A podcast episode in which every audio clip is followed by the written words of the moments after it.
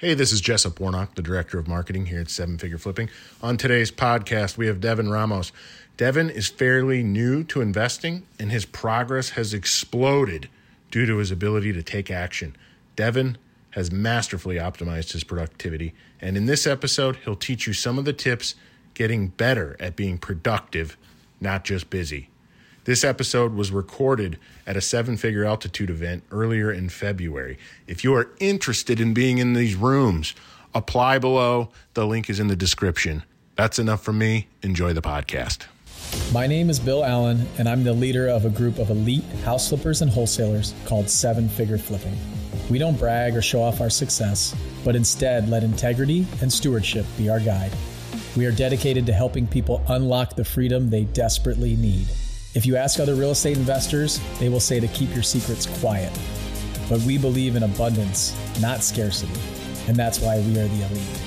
We are seven figure flipping, and this podcast is our playbook. My name is Devin Ramos. Um, my beautiful wife, Shelby, right there. Shell, raise your hand. So, we've been in this amazing group since October of 2021. Um, we're just 45 minutes north of here in Clarksville. Uh, that's where we're located. Um, we own a cleaning company, Made in America Cleaning Services, and then Simplify Real Estate is our real estate company.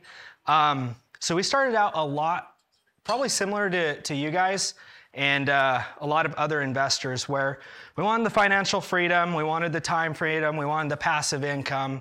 We loved real estate. We watched a ton of HGTV and we wanted something to do together. So um, we started buying rentals in 2021 and bird them just because it, it, made sense. But through that process, I think we realized we really like going direct to seller and we liked marketing. So, me more so, uh, I became extremely obsessed with marketing through that process. And after joining Seven Figure Flipping, even more so. Um, so, we primarily wholesale. Uh, we've we've flipped, we do rentals, um, we've wholetailed, but like probably two out of every three deals we do, we'll we'll wholesale, and then that third one we'll flip it or uh, keep it as a rental. Um, we have two amazing kids, a five-year-old and a three-year-old, and um, I'm also in the military, uh, active active duty. Um, at Fifth Special Forces Group, which is uh, about an hour north of here on the Kentucky Tennessee border. Um, and I'm, I'm a Green Beret. That's been my life for like the last 10 years. That's, that's my profession. And if you know anything about um, Green Berets, so if you ever see like special forces or we wear tabs and things like that, um, that is our, uh, that's like like our, our moniker, our name, and then we have the the, the green hats or whatever. But um, if you know anything about us, like within the special operations community, you have like us, Navy SEALs, and there's there's some other people.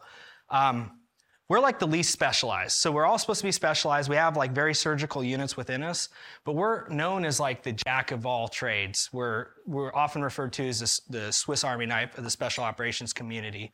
Um, as a matter of fact, our teams are like the largest. So typically you'll see like a four to six man team. We operate in 12 man teams. Reason being is we need to be able to cover down on like the full scope of operations.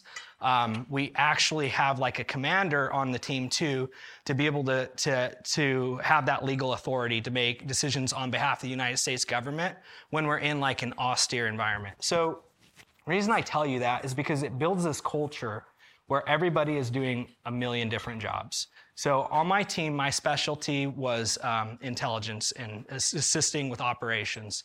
But I was also a sniper. I was also a cell leader. Um, I also did all of our, our biometrics, all sorts of stuff. So, well, oftentimes, what my experience was like was we'd uh, identify the mission that we were going to go on, we'd get slotted against this mission, and then we'd say, okay, well, what's the training plan going to be? Um, like for me, do I need to be a sniper or do I need to be a, a cell leader? Cell leader is just like um, when you're assaulting houses, like uh, you'll, you'll assault in a five-man team. So it's the we call it the one IC, the first in charge, the guy leading that cell. So are we going to be doing raids and things like that? Um, are we going to be doing intelligence collection? Like like what is it that we're going to actually do? Um, and then we kind of like tailor everybody to focus on that stuff. And we train up, and, and, and that's what we do. And then we come back from the mission four to six months later, and then we adjust. We figure out what's the next thing. We kind of pivot, and then we go at it like that. Um, so that was, again, kind of like my, my life. And in 2020, I had the pleasure of um, deploying to the Middle East by myself on a solo mission where I got to operate out of the embassy. So my team was also deployed with me, but they lived in a different part of the country. Um, I lived by myself in an apartment um, and operated out of the city. And uh, what my typical day looked like was I'd wake up at like 5 a.m. It would be like 10 p.m. Uh, our time here. So I'd FaceTime Shell, maybe get to talk with the boys uh, as they were going to bed. And then I'd go straight into the embassy, I would work out, and then I'd immediately have meetings. Um, sometimes they'd be really high level meetings, like I got to brief ambassadors or other state officials. Um, sometimes they were more like networking things. Uh, sometimes I'd have to go out on the town and, and do meetings, and then I'd come back and I'd like I'd write what we call a, a cable. It's a, a, state State Department refers to it as a cable. It's just kind of like a report, um, and all sorts of different stuff like that. Every day I would start with like a task list of, you know, maybe like 15 different things, and then I try to get done, you know, maybe like 10 of them. And then the five would roll into the next day. Then I'd build that list back out. And just every day I was just grinding, grinding, grinding. No particular order, no nothing. I was just trying to smash these tasks. And oftentimes I'd find myself in the embassy um, like 10 o'clock at night. Sometimes I'd leave seven or eight. Everybody else that was at, working in this embassy was like State Department. They, they lived there for years and you know they'd leave at four o'clock go home and, and it was just us in the office like grinding it out and i didn't see anything wrong with that and this one day i'm in the office it's like 10 o'clock at night and i get a call on the office phone and it's my team sergeant. And on a team, the team sergeant is the senior guy. So the commander has the authority, he's the, the officer legally, but like he, doesn't run the team. The team sergeant does. So it's needless to say, it's somebody that you respect, you have a lot of respect for. Um, and we're talking, he's just like, man, what are you doing? And I'm like, dude, I'm crushing it, you know? I'm on this mission, my own mission. I got six months to get stuff done. And, um, you know, I got the certain milestones that I want to hit and I'm going to hit them. And he made the statement to me. He says, Man, you just care too much. And instantly, I lost all respect for him. Um, you see, for me, like in the culture I grew up in, like that means that we call them turds. Like that's that's just what we call them, right? Gabby, you know what I'm talking about, right? He's a dirt bag. And man, it sucks. And I just I felt like super alone. And then I thought about it, I kind of talked to him, and over time, what we kind of came to the consensus of what he actually meant. And what he meant to say was, you care about the wrong things. Like you care too much about the wrong things. But I didn't fully understand it.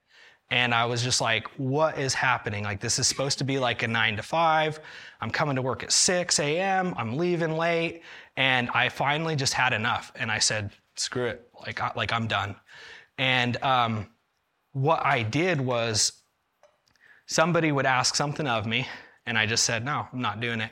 If it was the end of the day, like I'm not doing it, I'm going home. I was kind of spiteful about it. But what happened was, after like the first, second time of doing that, I realized, like, wait, nobody's asking me about this. Like, what is the deal? I thought this was important. You know, I was kind of like scratching my head. And I was like, man, that's crazy. So I started actually recording every time somebody I thought was important gave me something important to do or asked me to do, if they would come back to me and ask again, or if they wouldn't, and how important it really was. And over time, I kind of narrowed it down to a few things, and I realized all these things I thought were important, like, just weren't that important. And a lot of times, people were dictating my activities because they would say it was important. I was the guy that somebody would send me an email, and I needed to respond to that email you know, by the end of today and get them what they needed. And I just realized that's not sustainable and like that's not important to what we wanted our life to be. So I spent over the next two years trying to figure out how can I only identify what's important, what's going to help me get closer to my goals, to my family's goals, only do that stuff, and not do the other stuff because the other stuff ultimately just doesn't matter.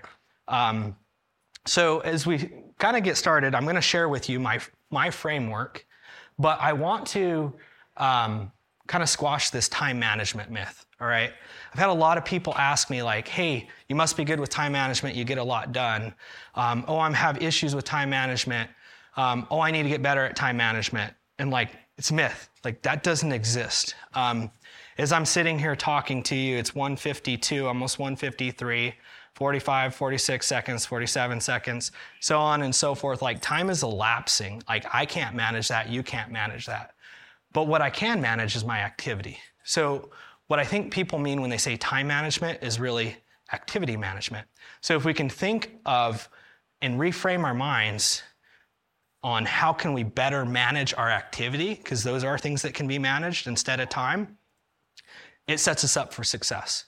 So, like, what is productivity? To me, this is like the easiest depiction. How can I have the most minimum inputs to create the largest output? So, you know, on the top, you got the three inputs equals the larger output. Being busy, conversely, is a bunch of little inputs and mediocre output, right? So, as we get started and I, I introduce my framework here, I want to encourage all of you that this can apply to you regardless if um, you're like me and you want to figure out how you can become more productive to free up time to do other things, or if maybe you're just working, you know, 20 hours a week, being so productive, and maybe you want to go, like, maybe you want to be a little more productive, but bring that down to like 10 hours a week, right? That's the whole idea here. So as we get started, I want to share a quote with you I really like comes from a, a British uh, fiction uh, writer, but it says it's important that we know where we come from because if you don't know where you come from, then you don't know where you are. And if you don't know where you are, then you don't know where you're going. And if you don't know where you're going, you're probably going wrong. So the idea here is we first look back a little bit in history to help us get our feet underneath and realize like where we're actually at. Because once we've identified where we're actually at, we can use that to plan for the future and make that path to where we want to get to. So here's a process that I've used. Um, Ryan, Ryan Smith, y'all know I'm in Top Gun. I work with Ryan Smith. Uh, he helped share this with me and helped me kind of refine my process. And I took what he gave me with what I was already doing and kind of put it together and uh, came up with this. Um, this is something that I want to encourage y'all to do periodically too, but it is like the initial thing before we get into the framework that we have to understand. So, all we're simply doing, I like to take a notepad. I keep a notepad with me at all times. We're going to take a notepad and we're going to get an inventory. Like, where are we at? Where are we spending our time? What are we actually doing? Okay? Then, once we get that inventory, we can go ahead and, and conduct some analysis. We're going to look for some patterns. We're going to look for distractions. We're going to look for things like that that we can then take with our planning to figure out how we can be more productive. We're going to uh, apply some things. So, a couple tips as we're doing that, right? Take a notebook. I like to draw up three columns. You'll have your date, your time, and your description. And you're going to take an inventory um, every half hour, right? So the easiest way for me to do that was you could make a spreadsheet or you can just make a column in your notebook but i wake up at, at roughly 4.30 every morning so i'd go 4.30 to 5 5.30 to 6 to 6.30 and i'd kind of template out my notebook. Then i use um, an iphone. There's probably an android timer that's very much the same but i just go into reminders and i set two reminders. I set one every hour on the hour. So 5 a.m., 6 a.m., 7 a.m., 8 a.m. And then I set another one starting at 4:30, 5:30, 6:30, 7:30. That way every half hour I get a reminder, goes to my watch and it says, "What are you doing?" When I get that reminder, all I simply do is I say, "Hey, what have I been doing since the last time I, I scribbled notes?" So for me, what it often looks like is I wake up at, at like, you know, 4:20, 4:25 roughly and then at 4.30 it goes off well usually i've got out of bed sometimes i've already got my cold plunge in sometimes i've just grabbed some coffee um, i write that down then 5 goes off usually that looks like Um, I read my Bible. Um, I've done a, a, little bit of planning and review for the day.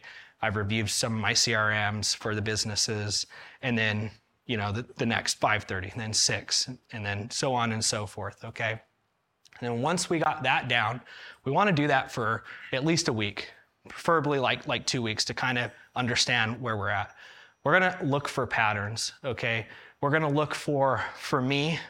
Uh, I saw a lot of meetings. I saw a lot of a lot of driving time, and I could see like, oh, every day at this time I'm usually driving. Oh, every day at this time I'm usually doing meetings.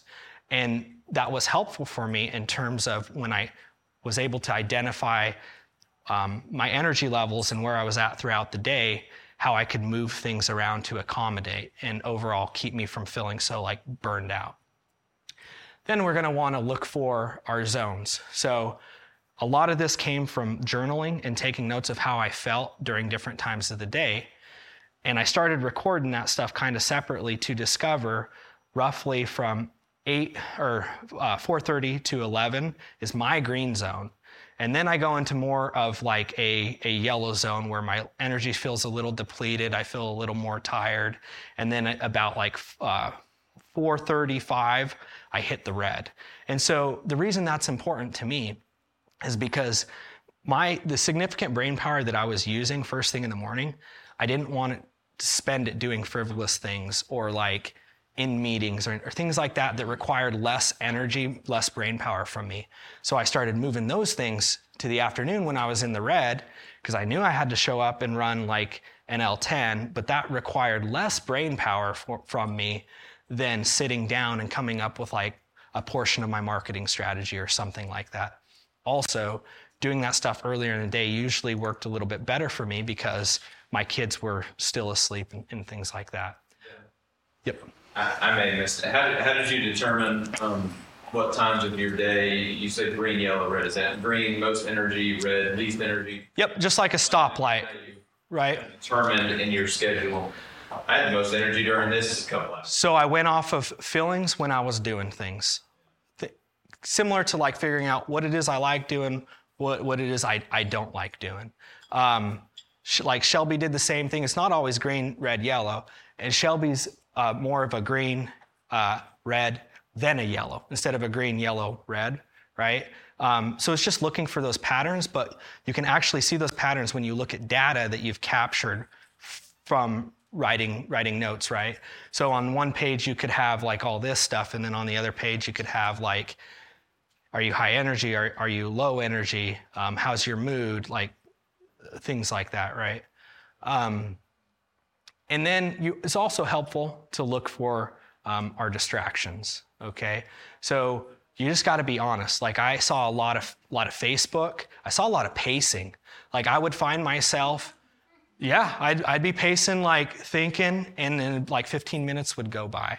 Um, I'd get in these distracted conversations Maybe a friend would call me at a time that I probably shouldn't have answered. I could have let it go to voicemail.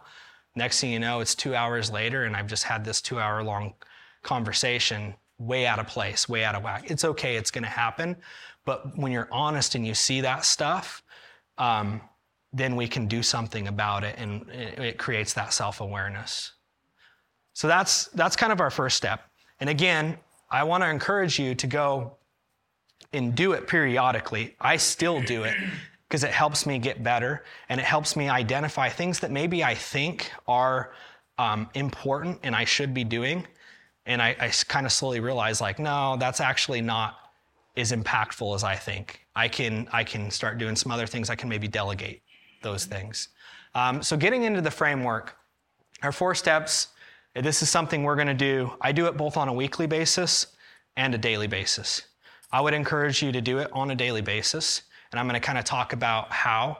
But key thing, one of the key things is being proactive. So you don't want to wake up every morning and do this. You want to do it the night before. If you try to wake up every morning and do it, you're setting yourself up for failure um, because you're gonna you're gonna get thrown off off track, and and it's a lot. But if you can do it at the tail end of your day, and prep yourself for the next morning, all you have to do is wake up the next morning, kind of review the plan, and make adjustments if there are any in your digital calendar.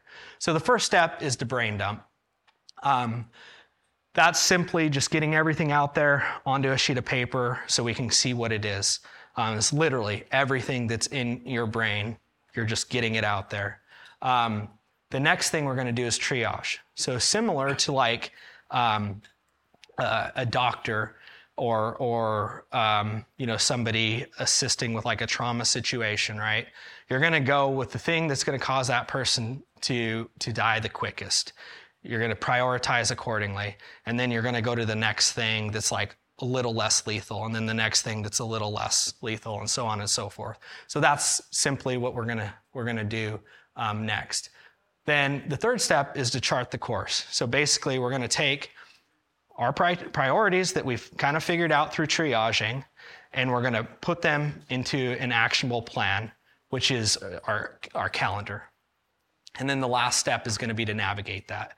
And that simply is just executing the plan. And as the day kind of takes us off track and we're kind of weaving back and forth, um, we're, we're continuing to stay diligent on, on moving forward and getting through to the end of the day.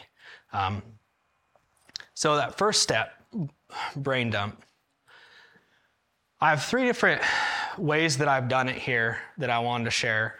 Um, I understand that I'm a little more technical, so I, I think in boxes. I like to organize things. Um, that might not be for everybody. So here's kind of a couple ways. The first way that I got outlined in black is probably, I think, like my wife's favorite way because um, she just doesn't think very like in boxes. Everything's intertwined to her. It's just getting a sheet of paper, writing brain dump on it, and literally writing everything that's on your mind. Like that's it. Just throw it all, throw it all out there. Um, the next way in the center outlined in blue is the way that I prefer to do it. I kind of, at this point in life, see my life in four boxes. I got everything in the personal life, I got everything with the real estate business, everything with the cleaning company, and everything with the Army, my W 2. So as things come to mind, I'm just picking which column do they go into. And then the fourth way is something that I came up with. It's a sheet. Uh, you'll see here in a, couple slides, but it says brain dump at the top. I got four quadrants, and I basically do the same thing. I have the real estate company as a header, Made in America as a header, personal, and then Army as a header. And as, as I'm dumping these things out, and um, you, you want to start, you want to uh, start the process with the brain dump, but you can also use this and add it, add things to it throughout the day as they come to mind to help them get off, get off of your brain um, into like that, that next day. So some of the tips for this, I love writing versus typed whether that's writing on an iPad or writing on a piece of paper. Typing is just a little too clunky and kind of slows you down. Use descriptive words. So when we're trying to be productive, um, one, we want to be descriptive in what we mean so we don't forget it because I've written things down before and then I'm like, wait, what did I mean by, by that? But two, when we're trying to be productive, we want to take uh, bit, little bits and pieces, okay? So for me, like one of my recent things that I had to do was uh, rewrite our vision. So instead of writing like write vision, I'm breaking that down into little pieces. For me, I have like a four step process for writing down my vision. But what that looks like, because I've done it before the first time, was I had to like do an outline. Like, what did my vision consist of? There's a mission statement, the vision itself, and a purpose statement. So that's kind of my outline. That's like a step in and of itself. So instead of saying write vision, maybe you say outline vision. And then maybe a separate thing is like draft a block, draft a mission statement, draft a vision, draft a, pers- a purpose statement, but you're kind of breaking it apart. Then maybe the next step is like review the draft. And then the final step is approve the draft or whatever. However, you want to break it down. The idea, though, is to kind of break it down and not overwhelm yourself with like this super big task. I like to think in one hour blocks. So, what can I get done within uh, this hour? Um, and then the last thing is to just write freely, like write it Oftentimes, I'll know when something's weighing heavy on me because I'll, I'll look at my list and I have written it on my list like three times. I think actually when I did this one, I was looking through it and I was kind of laughing because I wrote, I wrote one, oh, right there, two year vision. I wrote two year vision on there twice. Um, it was just kind of weighing heavy on me at the time. All right. Um, So that's the brain dump, just getting everything out there and dumping it so we can kind of start to sort it. Then the next step is our triage. With our triage, very similar to brain dumping, I've used a few different processes and I kind of figured out what I like, but I want to share um, both of them with you. A couple tips I want to lead with though are to prioritize your priority, how you're prioritizing things over your organization. So don't worry so much about putting things in boxes and how this goes with that. All you're trying to do is figure out what is the most important thing, okay? I like to categorize what priority is to me. If y'all are familiar with an Eisenhower matrix, very similar to an Eisenhower matrix. I'm looking for things that are either urgent or important or they're both, okay? Urgent, important, or both. If something isn't urgent or it isn't important, it can go on the list, but it's gonna get scratched out. Like I, I don't, I don't mess with that. And it really is a challenge trying to figure out how do like how do I determine what is urgent, what is important. It's something I've kind of learned over time, and um, I think everybody learns it over time. So for me, I ask myself constantly, if this thing isn't done now, is it going to cause problems? That's how I determine if it's urgent or not. How I ask myself if it's important is I say, if this is not done by me or my team, will it cause problems?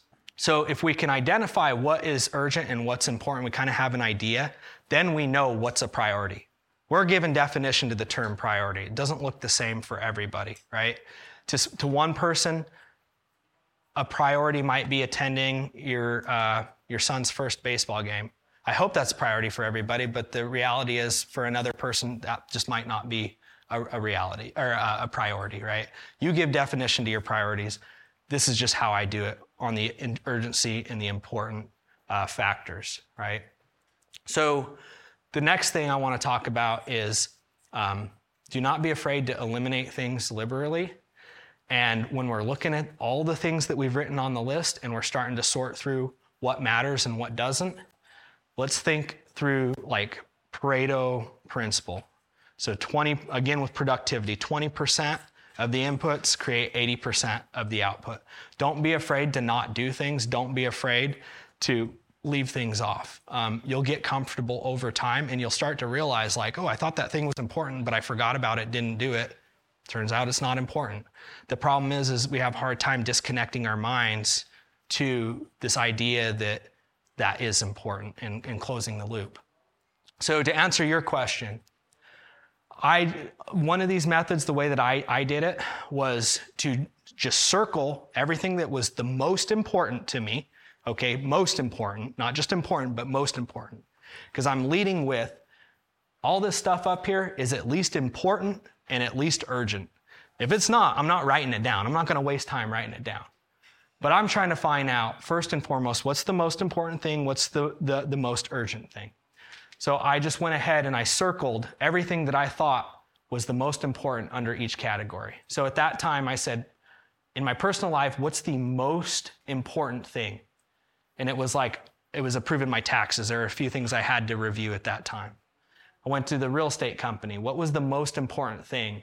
It was getting my PPL integration because I was receiving leads and I wasn't actually seeing those leads. They were kind of spilling out. For the Army, it was some other thing. uh, that doesn't mean anything to you guys. It was writing this report. For Made in America, it was coming up with uh, adjusting our, our, org chart for um, my office manager. So I circled those things. Then I went through again and I highlighted what was the most important. So under this category, what's the most, or sorry, most urgent? What's the most urgent thing? Like, what's the thing that I need done today the most out of all this stuff? Same thing with the real estate company, same thing with the Army, same thing with Made in America. And then I wrote down here a little key. So circles mean most important, lines mean most urgent. If there's something that has a circle and a line, then it's what I consider to be critical, which goes in this box, and I'll talk about that. If it has just a circle, it's only the most important thing, it goes under here, which is the success box. If it has just a line it goes over to delegate. It means it's important, or it's the most urgent, but it's not as important. I don't specifically have to do it, somebody else on my team can do it. And then under here, I have this box called the obligatory box. I don't really have a better name for it. Um, this uh, right here is um, what is left that I, I either it has to get done, but it's not the most urgent thing. It's not the most important thing. So what's going to happen is I'm either going to do it in what we call as white space, which I'll explain in a second here, or I'm going to schedule it into the white space to create time for it so that I it does get done at a later time. So what I was saying was this uh, this I said I have this ob- obligatory box, right? These are things that are that are urgent or they're important, but they're not the most urgent or the most important thing because we're trying to narrow down. That's what we've done here, right? These things are going to get done in what I call like is white space. Is what we call it in the military. You'll see it in a second, but within a calendar, it is open blocks. So you can schedule things or you can do more like reactive type of type of tasks. So now that we've kind of thrown everything out there and we've kind of somewhat organized it to prioritize and say, hey, this is the most urgent thing. This is um, the most uh, uh, important thing. And we kind of have an idea of those things. Now we just put them into our calendar, okay? And I like to put them within time blocks because it creates a deadline for us and it creates a specific uh, place. So off on the left, I got these two um, gray boxes outlined. This is helpful for somebody who's maybe like never used a calendar before or is just starting to use a calendar, okay? When I first started u- using it, what I did was I took my information that I had recorded to identify when is my green zone, when's my yellow zone, when's my red zone, and I just created myself a template here. Then I went through and I created myself time blocks to fit the most important and the most like urgent things that I needed that I knew were recurring on a daily basis, right? So when I did all that, a big part of it was my morning routine and my evening routine. Those like had to happen because that's how I planned for the day, okay? My fitness needs to happen every day, so I created a preemptive time block for that. Then I added these two other blocks here, which I labeled active and deep. And these are where I have allocated beforehand, proactively, time to get done the things that I showed you the most important thing and the most urgent thing that we had identified. And then right below that was the most important thing that wasn't as urgent. Okay? So the way that I think about it. So for you to pick that? Yes. So within these two time, time blocks that I create every single day pre- proactively, for the active time block, I'm doing what we labeled critical on that last slide there. That's the most important and the most urgent thing. That's the thing that, like, you're like, hey, this has to get done today or we're screwed. Like, it's going to cause significant harm in the business. And then within the deep block, you can think about it more like similar to like deep work, where this is the thing that is very important, only you can do it but it's not as urgent. So maybe it's it's it's something that's coming due in a day or so, um, or or like two days. It's something that you're working at, but you need to work on it today. Otherwise, you're going to get into a situation tomorrow where that's the critical thing, and you're going to have to put all your focus into it to get it done. Does that make sense?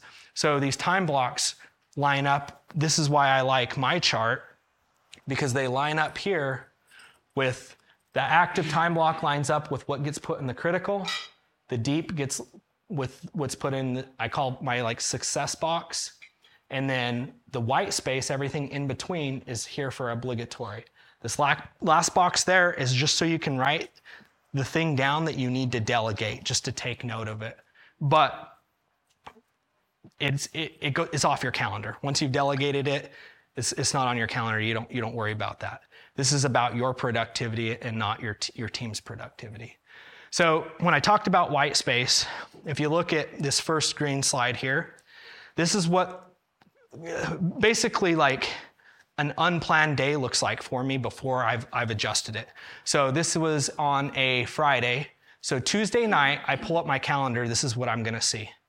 I already have my Bible reading in there. I have my fitness, which goes with the fitness there. I have my active time block here. I've got my deep work time block here. I'm, there's a meeting. I do this meeting every Friday. It's already allocated space. And then I have my family time, my evening routine, and I have a lead development time block. Everything in between is what we call white space. So that's space that I can put new events in, or it's space if you're just somebody who wants to be more productive that you've now freed up to do other things. Um, it's space that I'll do like more reactive tasks. If I know that I got a closing coming up and I need to send some emails out, but I'm in my active time block, I'll finish what I'm doing first. And then when I enter that white space, that's when I'll start going to emails. That way I can kind of stay on track. I have, I'm creating some sort of structure within my calendar, okay? So, like, this is what it would look like maybe the night before. But as the day builds, this right here is what that day actually looked like, okay? So, a couple tips here when you're you're building your time blocks and you're taking the things that are a priority and you're trying to convert them into your calendar. Make sure that you're giving yourself white space in between events, okay? Do not put things back to back to back. You'll see like right here I got this back to back. Well, I knew that I had to do my management huddle in my truck while I was driving away from this appointment. I don't like doing that. Um, I, and I advise against it. You need to account for drive time. You need to account for time uh, where you can just kind of like settle after an event. Maybe you have a, a, meeting to go to, maybe you have an appointment, or maybe you just had a, a, a deep work session where you're doing a lot of writing. Once you finish that, you need to take a breather to kind of reorient yourself. So, white space allows for that to happen.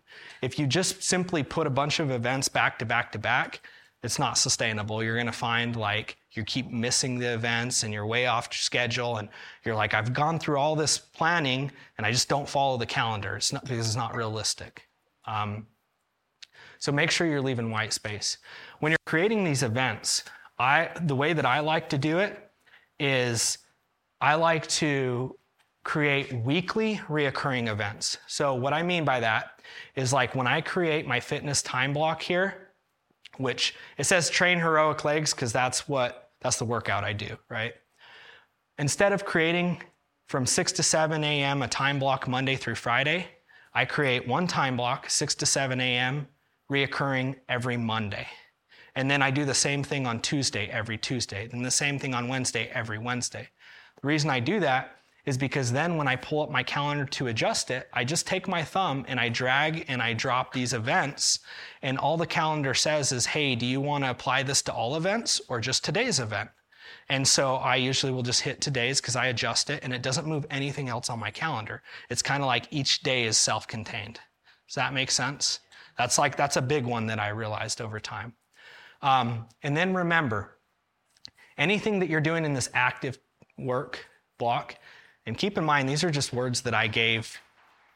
They give meaning to me. You can come up with your own words. You're doing that critical task, that, that most important and most urgent thing. Within that deep work block that you've got scheduled, it's at least an hour every day.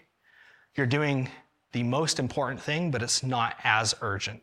That critical task comes first. And then within the white space, these are all the obligatory things. These are the things that come up, that pop up that you maybe haven't planned for when you're doing this on Sunday, and they come up for Tuesday morning, but you don't know that until maybe Monday. Does that make sense? All right. On to the last step to navigate. So we've got this whole plan. One of my favorite quotes is A good plan violently executed now is better than a perfect plan executed next week. That's probably due to my personality because uh, I, I, got more of a detail perfectionist type personality. It can slow my action, so I like to remind myself that swift action now is better than uh, delayed later, regardless of the plan. So I encourage you to follow these steps, but put a plan together as basic as it may be and just start to execute, okay? Some of the things that are going to help you are to remember every, so I, I like to do it the night before. I get my whole calendar set. I slide the events. I put what needs to go in there. And then that next morning, when I wake up as part of my daily routine, all I'm doing is looking at my calendar and I'm saying, is this still viable? Has anything changed between last night and this morning? Nope, it's good. Okay, what's the next thing that I need to do? And I have my calendar synced to my watch, so it actually tells me at the bottom, like, hey, this is the next event. So for me today, my next event is at 6:30. It's it's my evening routine because we all know we're here and I'm attending this, right? So that's kind of how I have mine synced up. Check your calendar regularly. I put it on my watch because that way I can turn my wrist and I can see it. I know it's really hard habit to get into, but you got to do it. You just have to check your calendar. It's no good if it just sits if it just sits in your pocket or on the desk or wherever. Use alerts for all of my time blocks. I like to do at a minimum a reminder 10 minutes prior. That way, whatever I'm doing 10 minutes before, I'm like, oh yeah, that is, I am supposed to do that. That's extremely helpful with, with meetings because there's time where I'll get kind of caught up and I forget that I had a meeting at three o'clock and all of a sudden it's like 2.50 and I'm like, oh yeah, that's right. I got to go down that hall to that meeting or, or whatever. Um, and uh, continually what, one of the, the things that I like to do part, as part of my morning routine is I'm getting focused for the day, is to filter as much information as possible. So asking myself, hey, what is that critical task again? And what is that uh, success task? And just like committing that to memory, right? What we're trying to do, if you if you haven't noticed, is like filter information. So we dumped all this stuff, we kind of put it through a filter, and on our sheet, we had one thing in each box. I should have mentioned this, but there were several lines of each of the four boxes I had. My rule is I only put one thing in a box at a time, okay? That way I don't get overwhelmed and I don't, get distracted. So when I come into every day, I see everything that's on my calendar, but the only thing that I have in my head that I know that needs to get done is my critical task and my success task. And that's literally it. And once those are done, that day is complete. For me, I'll load something else in, but you don't you don't have to do that. Then that's how we become productive, like by only doing those things that really actually do matter. Um, to be clear, so you're saying that on a critical task list, that you only put one item at a time. At a time. Yep. For that day. Yep. And then once I'm done with it, I'll cross it out. And if it's like 8 a.m., I'll add another thing. But if I don't need to, I won't. There are days where I get distracted, I get thrown off a track, right? This is part of navigating the course. If you don't get that thing done, all you simply do is you roll it into the next day. But you do roll it into the next day, right? If you find that you don't need to roll it into the next day, that should tell you something that it wasn't actually a priority, it wasn't actually important. So scratch it off and just don't do it, and then you've learned something oh, I thought this thing was a priority, but it really wasn't. Um, when you check your calendar, make sure you're checking for conflicts. Things move. This is why I like the events to be kind of autonomous in the day, because I just slide them on my calendar with my thumb. Um, so checking for conflicts is important. And if you have one, adjust your, your calendar accordingly. Don't get in the habit of having conflicting events and and, and thinking you can split yourself between two different events is not a good habit to get into. And then asking yourself, is my white space adequate? If I have a meeting at location A and I know that maybe I'm going to go to the gym at 12 o'clock, do I have enough white space to account for the drive time to get to the gym, or am I being unrealistic here? Because if you're being unrealistic, you're going to miss your start to miss your times, and it and it and it really starts to kind of crush you, and you feel like you just you can't keep up, and that's not the point of this. Last thing I want to leave you with as we close out here. Here's five principles that I've kind of learned to apply as I'm trying to become more productive. And this isn't just for the, the four step process that I mentioned, this is just for productivity in general. It, it applies across the board. Um, being proactive versus being reactive. So, with the uh, getting your calendar set up, doing it, I do it once a week, so I do it every Sunday for the whole week. my c- calendar kind of slowly develops. And then Sunday night, I set up for Monday. And then Monday night, I set it up for Tuesday. And then Tuesday night for Wednesday. And once you start to get these reoccurring events in your calendar, it really is like, it takes me like maybe 30 minutes to move things from my, my task list, cross them off, prioritize them, get them into the calendar, adjust the calendar. Um, if you stay consistent, it will be, it'll be minimized. If you don't, you're going to get into this reactive state where you're trying to figure out in your head, hey, what is a priority? What isn't a priority? And then you're going to forget about everything. And then the next thing you know, you're like, man, what did I do today? Like, have you guys ever had that where you like work like eight hours and you're like, dude, what did I do? Like, I did like one thing, right? So that's what that's what we're tr- we're trying to avoid. The second thing is you can create your, your ideal environment. There's so many cool tips and tricks and hacks out there, but a few of them that I learned is a clean environment. I don't think this is this is um, is fairly appropriate, right? I own a cleaning company, but keeping a clean environment helps keep your mind less distracted. I like love to get into the psychology behind it, but we don't got time for that.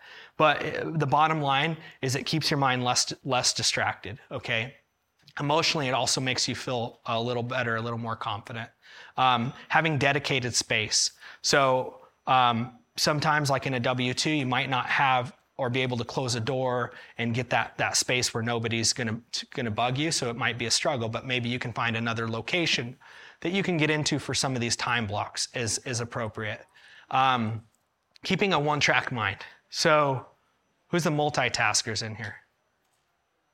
Yeah. So multitasking is cool, but the thing is, is what I've realized is like, if you're habit stacking, you're still creating kind of a one track mind, right? The idea behind habit stacking is you're taking something that you've done so much, it's automatic to only focus your mind on one thing. But your mind is still only focused on one thing. So, an example of that is every morning I use the restroom. I think a lot of us do right?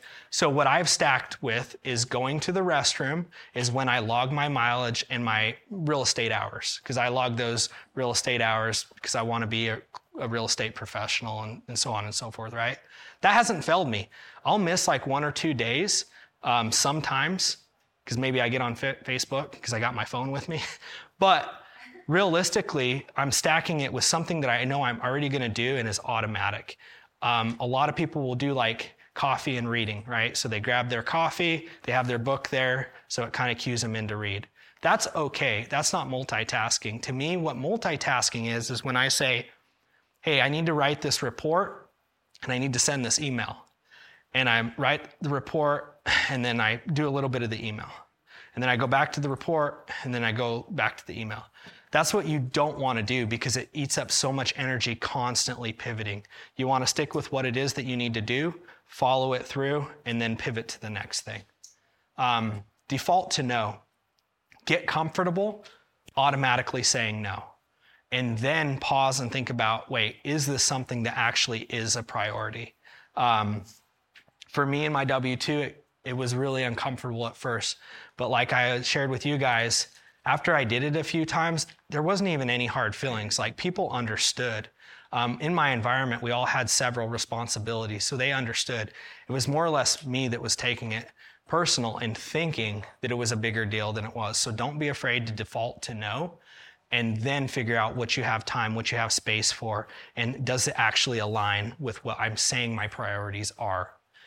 Leverage deadlines. This is the whole concept behind time blocking, right? Like making sure that you give yourself constraints don't get in the habit of saying like this thing needs to be done. And um, you know I, will work on it a little here and a little there without actually creating a hard deadline because what's going to happen is you're going to kind of drag it out and then you're going to rush to the end and find out you could have got it done in 30 minutes anyways. All right that's it. That's all i got for y'all. Um, real quick I,